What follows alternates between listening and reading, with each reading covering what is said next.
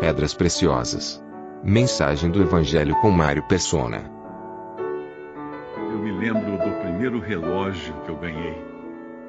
É, ainda era de corda, né? Daquele que você tem que virar o botãozinho. Eu devia ter, sei lá, será que eu estava no final do curso primário ou começo do curso ginasial? Mas eu fiquei muito impressionado porque na telinha dele, assim, na, no lugarzinho dos ponteiros, estava escrito rubis. Eu não sei quantos rubis, devia ser uma bobagemzinha, três, quatro, cinco rubis, sete rubis, 17 rubis, eu não me lembro, era um relógio barato, ainda não era automático, depois viriam os automáticos, né, que eu ganhei no, no ginásio, que eu ganhei um automático, que eles ficavam fazendo assim para os meninos ficarem com inveja que você tinha um relógio automático, tinha que sacudir o pulso para ele, ele carregar, né, para ele dar corda. Mas aqueles rubis me impressionaram. Puxa, tem rubis no, no pulso. Mal sabia eu que era rubi sintético, né, que usa no relógio. Existe um rubis no relógio, nesses relógios existiam, hoje acho que nem fazem mais com rubis, e ele serve apenas como apoio de algum eixinho para não, não, não, gastar. Uh, mas é uma casquinha, uma caspa de rubi que tem lá dentro, não, não tem, né, não é maior que isso. E o rubi é uma pedra preciosa, então eu, eu, até fiquei com vontade de descobrir quais eram as pedras mais preciosas do mundo. Eu fiz uma pesquisa no Google e não vi o rubi. o meu rubizinho não aparecia. E eu achava que era uma pedra preciosa, ele não estava lá. As 12 pedras mais preciosas do mundo, por valor, por uh, raridade, começam com Alexandrita, nunca ouvi falar, Tanzanita, muito menos, Benitoite, Opala negra, opala eu já ouvi falar. Meu pai teve um opala, mas não, não pedra, né? Mas tem a opala pedra que é mais conhecida. Mas a opala negra não, ela é raríssima, não existe só existe numa região da Austrália. Larimar, berilo vermelho, que é uma esmeralda, ao invés de ser verde, ela é vermelha. Uh, painita, musgravite, uh, taafeite, jeremegevite e gradidierite. E a décima segunda, dessa lista das mais valiosas do mundo, diamante negro. Perdão, diamante vermelho. Diamante vermelho. O diamante branco é esse que é lapidado e fazem anéis para noivados, né? Mas ele nem aparece na lista das 12 pedras mais preciosas do mundo. Então, você, que seu noivo te deu um, um anel de diamante, é melhor você não, não, ficar tão contente assim, porque ele não deu a pedra mais preciosa que existe na face da Terra. Ela, ele não está nessa lista. E eh, na Bíblia nós encontramos muitas pedras preciosas, principalmente no Antigo Testamento, que era na roupagem dos sacerdotes e elas tinham todo um significado, mas é, não eram essas pedras aqui, porque essas pedras acho que são pedras encontradas modernamente, né, em minas muito profundas ou em lugares muito remotos. Aquelas eram as mais preciosas do tempo lá da Bíblia e que são as mais comuns também no nosso conhecimento para joias. Mas além, além de existirem aquelas pedras preciosas na Bíblia, eu fui buscar na Bíblia e encontrei outras pedras preciosas. Na Bíblia, a Bíblia tem é que nem uma caixinha de, de surpresas. Existem algumas pedras preciosas na Bíblia. Começa por uma pedra que é a mais preciosa que existe, não na face da Terra, mas em todo o universo. Se você for garimpar em outros mundos e outras galáxias, você não vai encontrar uma pedra tão preciosa quanto essa pedra. Essa pedra na Bíblia é chamada de Senhor Jesus Cristo. Essa é a pedra mais preciosa. E a Bíblia chama de preciosa em 1 Pedro, capítulo 2, versículo 4, diz que chegando-vos para ele, pedra viva, reprovada, na verdade pelos homens, reprovada na verdade pelos homens, mas para com Deus eleita e preciosa. Então, na avaliação de Deus, essas doze aqui é, são lixo. Ainda, ainda ele tenha criado essas doze pedras preciosas, mas elas não são nada comparada à pedra mais preciosa que existe, que é Cristo Jesus, o Senhor. E uma, um detalhe muito importante: ela é preciosa para Deus, eleita e escolhida, selecionada como, como um, um, um, um joalheiro, né? ele tem lá as várias pedras, ele vai selecionar a mais pura, a mais perfeita de todas. Assim Deus escolheu a pedra mais perfeita que ele podia encontrar, Cristo Jesus. Para Deus é a mais preciosa. E agora eu começo perguntando para você o seguinte: qual é a pedra mais preciosa para você? É Cristo. Para Deus é. E para você? É Cristo. Será que a apreciação do ser humano é a mesma que Deus tem? Deus tem um gosto, uma apreciação. O nosso gosto, a nossa apreciação, às vezes não bate, não coincide com a apreciação de Deus. Porque mais adiante, no mesmo capítulo 2 de 1 Pedro, ele continua no versículo 5: Vós também, como pedras vivas. Agora ele está comparando os cristãos, seres humanos, como pedras, pedras vivas. Sois edificados casa espiritual e sacerdócio santo, para oferecer sacrifícios espirituais agradáveis a Deus por Jesus Cristo. Essa é a função quando nós falamos que Cristo veio salvar pecadores. Para que, que ele veio salvar pecadores? O que, que, que Deus queria com os pecadores? O que Deus busca? Deus busca adoradores que o adorem em espírito e em verdade. Isso que Deus busca. Deus busca adoradores. Não, não outra coisa. Deus busca adoradores. E ele faz, ele produz esses adoradores como, como pedras, pedras vivas para edificar uma casa espiritual, um sacerdócio santo, para oferecer sacrifícios espirituais agradáveis a Deus por Jesus Cristo, através de Jesus Cristo. Veja que se você não está fazendo parte disso, você não está em sintonia com Deus e nem com os pensamentos de Deus. Se Jesus Cristo não é a coisa mais preciosa que você tem, a sua conexão com Deus está rompida ela ainda não foi restaurada. Você está separado de Deus por causa do seu pecado. E todos nós nascemos pecadores e por isso condenados também ao juízo eterno, a menos que Deus nos salve, a menos que Cristo nos salve. Por isso também na Escritura se contém, continuando a passagem de 1 Pedro, eis que põe em Sião a pedra principal da esquina, eleita e preciosa mais uma vez, Deus falando na sua palavra que essa é a principal pedra da esquina. Quando você constrói, eu construí, uma, construí duas casas já que tinham alicerce de pedra. E na hora de construir, você faz umas valetas que são onde vão as paredes. Aí você escolhe a pedra mais certinha, com o ângulo mais reto que tem, coloca no canto e a partir dela você traça as linhas e dela vai surgir todo o alicerce com as outras pedras. É assim que constrói uma casa de pedra com com alicerce de pedra. Por isso também na Escritura se contém: Eis que põe em Sião a pedra principal da esquina, do canto, eleita e preciosa, e quem nela crer não será confundido. Muitas pessoas titubeiam quando se fala em crer em Jesus. Ah, mas eu não sei o que vai acontecer comigo depois se eu creio. Não será confundido. Não será confundido. As coisas se abrem. Você enxerga. Você era cego, depois vai enxergar a luz. E assim para vós que credes, é preciosa. É preciosa essa pedra. Mas para os rebeldes, a pedra que os edificadores reprovaram, essa foi a principal pedra da esquina, e uma pedra de tropeço e rocha de escândalo. Então temos dois, duas classes de pessoas aqui. Aquelas que consideram Cristo a pedra preciosa e creem nele para a salvação, porque entendem que ele pagou na cruz por nossos pecados. Essa é uma classe de pessoas. Você está nela? Se você está, você concorda com Deus que a pedra preciosa é Jesus. E a outra classe, aquela dos rebeldes, que se rebelaram contra Deus e não, não querem aceitar aquele que Deus enviou para salvar o mundo. Não querem aceitar. E para esses, o que essa pedra será? Para uns, a pedra é salvação. A pedra é ângulo. A pedra é para colocar o traçado correto das coisas. Para esses que creem, não serão confundidos. Saberão exatamente onde estão pisando. Mas para os outros, é uma pedra de tropeço, rocha de escândalo. Quem tropeçou numa pedra, quem já deu com o dedinho numa pedra, sabe como é triste e dolorido você tropeçar numa pedra descalço. Dói muito. Agora você imagina você tropeçar para cair na condenação eterna. Tropeçar em Cristo, porque você não o teve como uma pedra preciosa. Depois que eu, depois que eu encontrei essa pedra preciosa na caixinha de, de, do porta-joias de Deus, que é a Bíblia, depois eu fui procurar outras pedras preciosas. Encontrei uma outra coisa muito preciosa. É o sangue precioso. Um sangue precioso.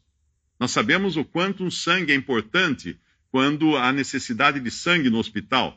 Às vezes um parente, um amigo sofre um acidente, os parentes começam a pedir, até pela, pela internet, no Facebook, ó, fulano de tal está internado em tal hospital, precisa de sangue, tipo isso, tipo aquilo, para poder se recuperar. O sangue é vida.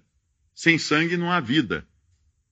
Sabendo que, em 1 Pedro capítulo 1, versículo 18, que não foi com coisas corruptíveis como prata ou ouro, e vamos acrescentar aqui as pedras mais preciosas do mundo, que fostes resgatados da vossa vã maneira de viver, que por tradição recebestes dos vossos pais ou dos vossos antecessores, mas com o precioso sangue de Cristo. Olha outra coisa preciosa aqui. O precioso sangue de Cristo. Mas precioso para quem? Para Deus. Para Deus esse sangue é precioso. Porque ele tem valor. Ele tem valor de, de, de, de, de resgatar pecadores, de remir pecadores. O precioso sangue de Cristo, como de um cordeiro imaculado e incontaminado, o qual, na verdade, em outro tempo foi conhecido, esse, esse cordeiro que iria derramar o seu sangue. Mas em que tempo foi conhecido? Ah, deve ser há dois mil anos? Não. Ah, então vamos chutar cinco mil anos, seis mil anos. Tempo lá do Jardim do Éden? Não o qual na verdade foi em outro tempo foi conhecido, ainda antes da fundação do mundo. Deus, nos seus planos eternos, já vislumbrava lá na frente que haveria um cordeiro que viria derramar o sangue para remir o pecador, para libertar o pecador do seu pecado. Isso quando? Quando só existia Deus. Quando nem existia mundo, nem universo, nem nada existia Deus só. Deus Pai, Deus Filho, Deus Espírito Santo. Essa trindade, esse círculo de amor e de comunhão que sempre existiu na eternidade, não vou falar em todos os tempos, porque eternidade não tem tempo, mas já estava nos planos de Deus que um dia o seu filho viria ao mundo para morrer numa cruz e derramar seu sangue o qual, na verdade, em outro, outro, tempo foi conhecido ainda antes da fundação do mundo, mas manifestado nesses últimos tempos por amor de vós. Foi o amor do Pai que enviou o seu Filho para nos salvar. Quando você dá um, um anel de brilhante para sua noiva, aquilo é uma expressão máxima de amor, que você quer se casar com ela e você então oferece aquele anel a pede em casamento, pelo menos essa é a maneira ocidental de fazer as coisas, em outros países tem outras maneiras, mas nesse exemplo, aquela, aquela é a prova de amor que você está dando, custou caro para você, às vezes você teve que fazer um crediário aí para comprar aquele anelzinho com uma pedrinha minúscula, que só com lente a sua noiva vai enxergar, mas custou caro para você, porque é a sua prova de amor. Agora imagina a prova de amor de Deus. Foi entregar seu próprio filho, a pedra mais preciosa, que Deus tinha na sua, na, no seu tesouro, para que ele viesse aqui morrer, derramar sangue no lugar do pecador, pagar pela culpa do pecador. Cristo na cruz estava ali, ele, ele fala em, uh, profeticamente num salmo, ele fala assim: restituí o que não roubei. Como restituiu o que não roubei? Ele foi condenado no lugar daquele que, que pecou, daquele que praticou o mal. Nós, todos nós. Não há nenhum isento de pecado. Ninguém pode dizer eu sou justo, eu sou bom, eu sou. Não pode. Porque ao dizer isso você já está pecando. Você já está pecando. Só de se considerar assim, porque o padrão é Deus. Se eu colocar uma folha de papel branco, se, nós, se eu perguntar aqui qual é essa parede aqui, você fala, é branca, né? Aqui é branca, aqui é bege. Tá bom, vamos ver se é branca. Aí eu pego uma folha de papel e coloco aqui. Na mesma hora você percebe que a parede não é mais branca. Porque eu tenho um padrão aqui que é mais branco do que a parede branca. E assim o padrão de Deus é Cristo, e ninguém alcança esse padrão. Portanto, para que o homem fosse salvo, Cristo precisou derramar sangue, não qualquer sangue, sangue precioso. Na cruz ele ficou três horas recebendo o juízo de Deus para pagar pelos nossos pecados vivo. Lá em Hebreus fala assim que ao homem está determinado morrer uma só vez e depois disso o juízo. Veja que no caso de Jesus foi diferente. Ele primeiro recebeu o juízo, depois ele morreu. Depois ele entregou a sua vida. Vivo. Vivo. Pense o que é uma pessoa viva sendo condenada no lago de fogo. Ele foi condenado na cruz por nossos pecados, vivo. Três horas de trevas, Deus virou a face dele, ninguém viu o que ele estava passando ali, ninguém viu a expressão do seu rosto de sofrimento, nada. Foi uma coisa acontecida no, no secreto no secreto do sofrimento dele sozinho. Nenhum homem morre sozinho neste mundo. Entenda isso. O maior vilão, o maior facínora, o maior criminoso, na hora da morte, ele tem ao lado dele Deus esperando que ele se arrependa de seus pecados e creia em Jesus. E como nós temos prova disso? Porque havia um facínora na cruz, haviam dois facínoras, dois bandidos na cruz ao lado de Jesus. E na derradeira hora, um deles creu em Cristo e foi salvo ali.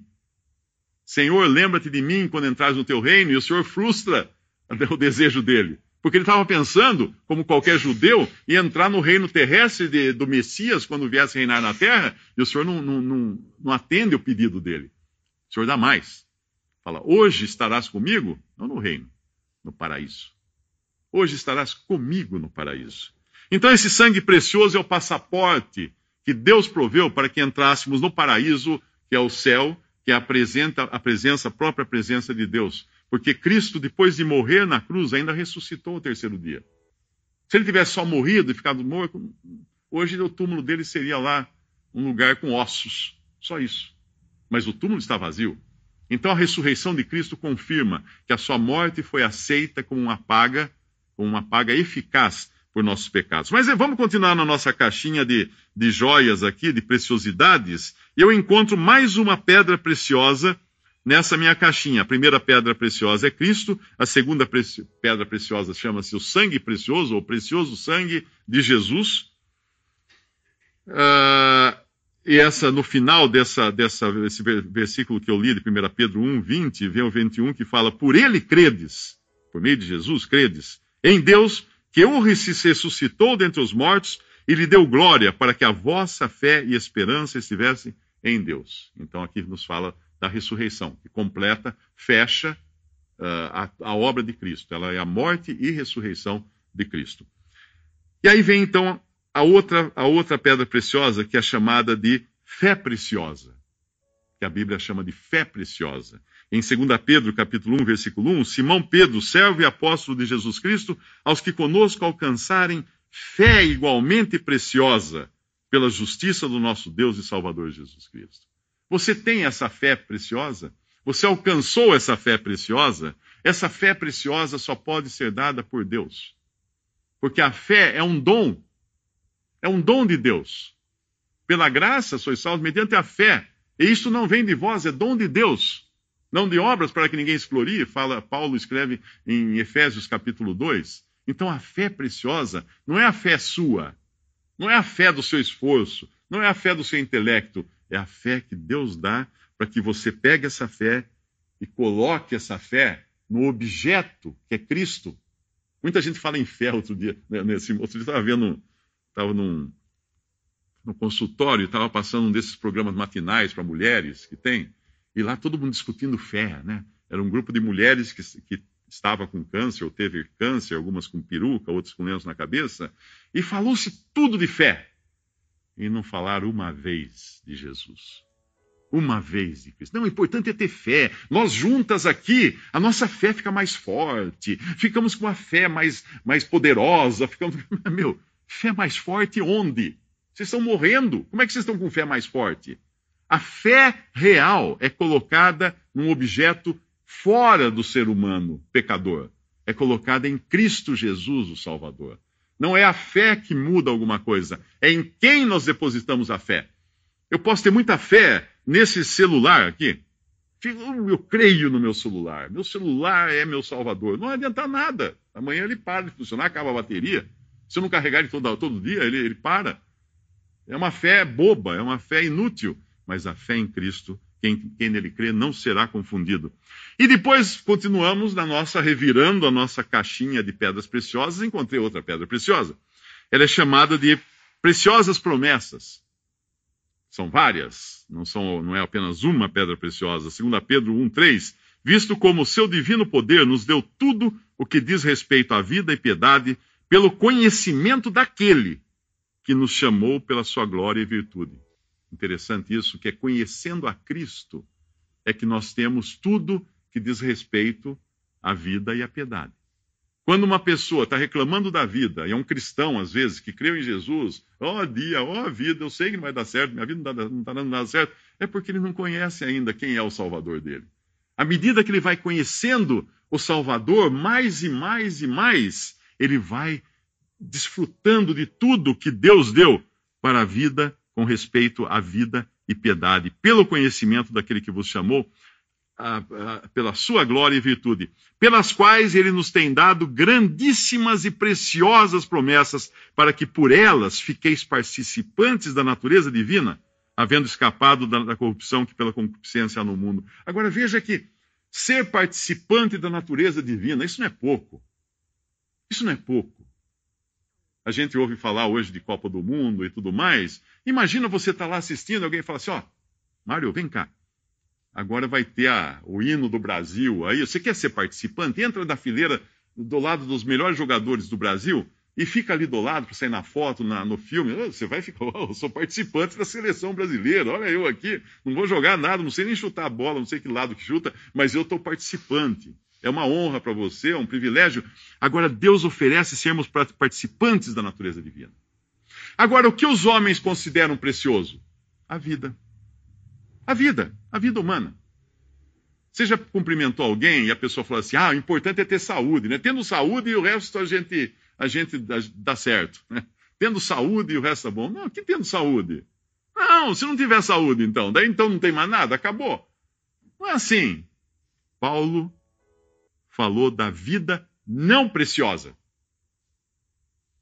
Ele inverteu o valor, isso que é considerado um valor do ser humano, que é uma, a vida humana, Uh -uh.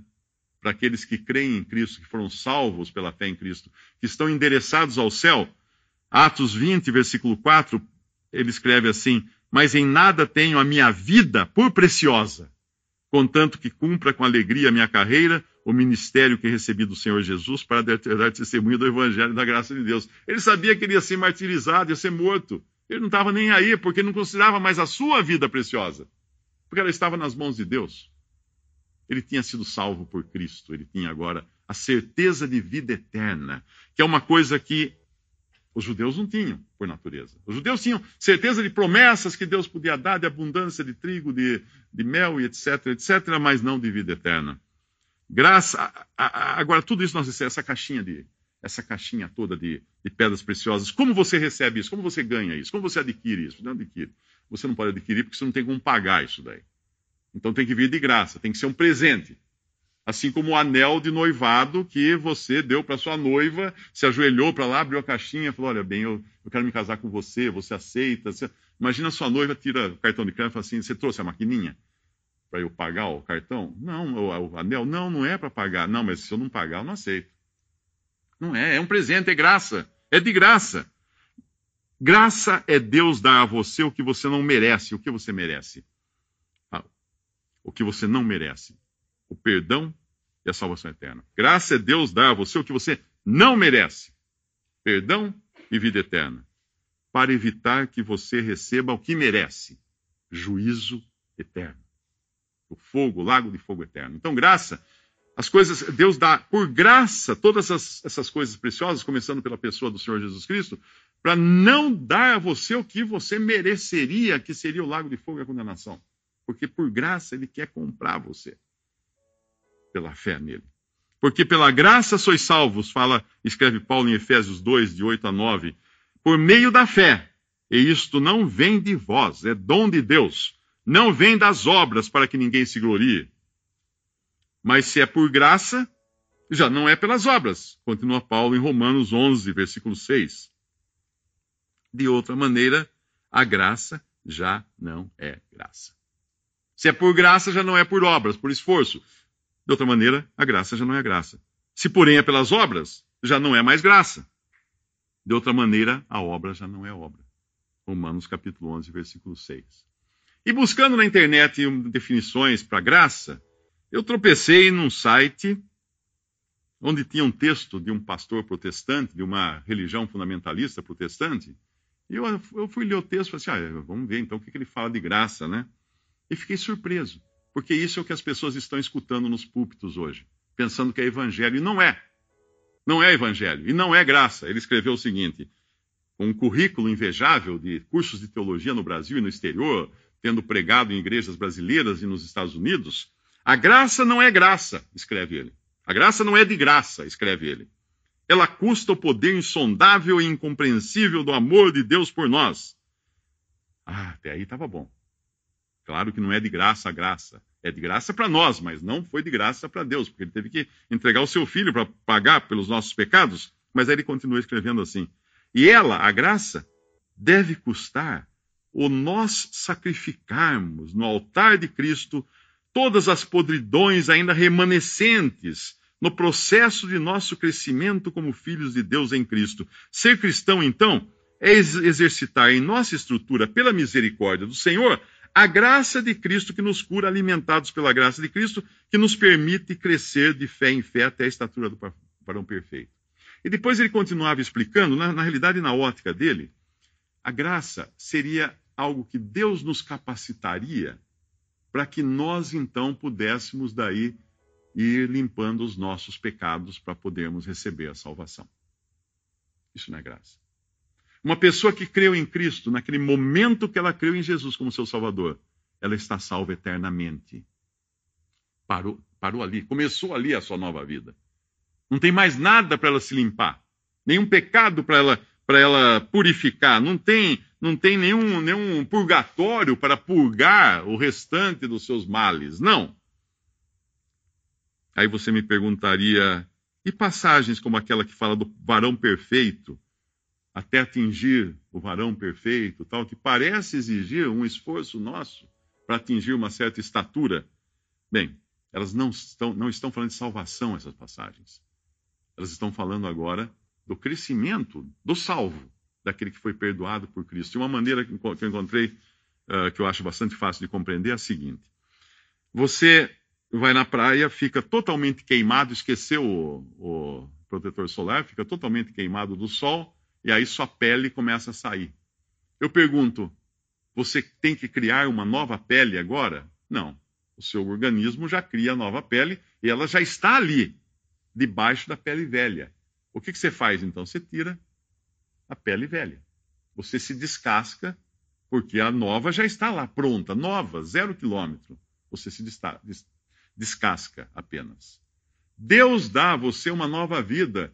E uh, o sol desse mundo, a poeira desse mundo, a sequidão desse mundo vai nos deixando queimados de andar por aqui, mas isso não muda a nova natureza que já está lá já está lá por baixo dessa pele seca, velha, que você foi acrescentando no seu andar aqui. Então a salvação não tem nada a ver com a vida cristã depois, com a santificação do dia a dia, onde você coloca para fora aquilo que você já tem e já é aos olhos de Deus.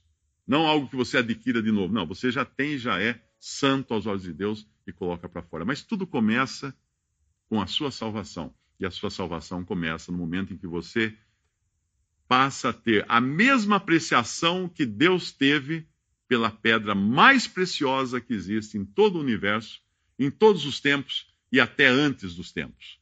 Jesus Cristo, o Senhor. Podemos dar graças a Deus, nosso Deus e nosso Pai. Nós agradecemos, Pai, por essa pedra preciosa que tu colocaste diante de nós. Esse Senhor Jesus perfeito, que veio ao mundo para sofrer, morrer no lugar do pecador, para que ser ali um sacrifício em nosso lugar. Pai, nós agradecemos por este evangelho, esta boa nova de salvação que não tem condições, que é de rendição a Cristo. Pedimos, Pai, se porventura aqui ou alguém que vai escutar essa mensagem depois ainda não tem a salvação perfeita, não tem a certeza de vida eterna, não tem o conhecimento de Cristo Jesus como seu Senhor e Salvador, tu possas tocar nesse coração, Pai, para que essa pessoa desfrute, agora mesmo, da vida eterna que, que tu ofereces em Cristo e tenha todos os seus pecados perdoados, todos eles, sem distinção alguma. Pai, nós agradecemos por essa mensagem do Evangelho, agradecemos ainda pela oportunidade que tu nos dás de pregá-la e que tu também dás aos que a escutam, porque o tempo se o tempo está para terminar. Nós agradecemos no nome precioso de nosso Senhor e Salvador Jesus Cristo. Amém. Visite respondi.com.br. Visite também 3minutos.net.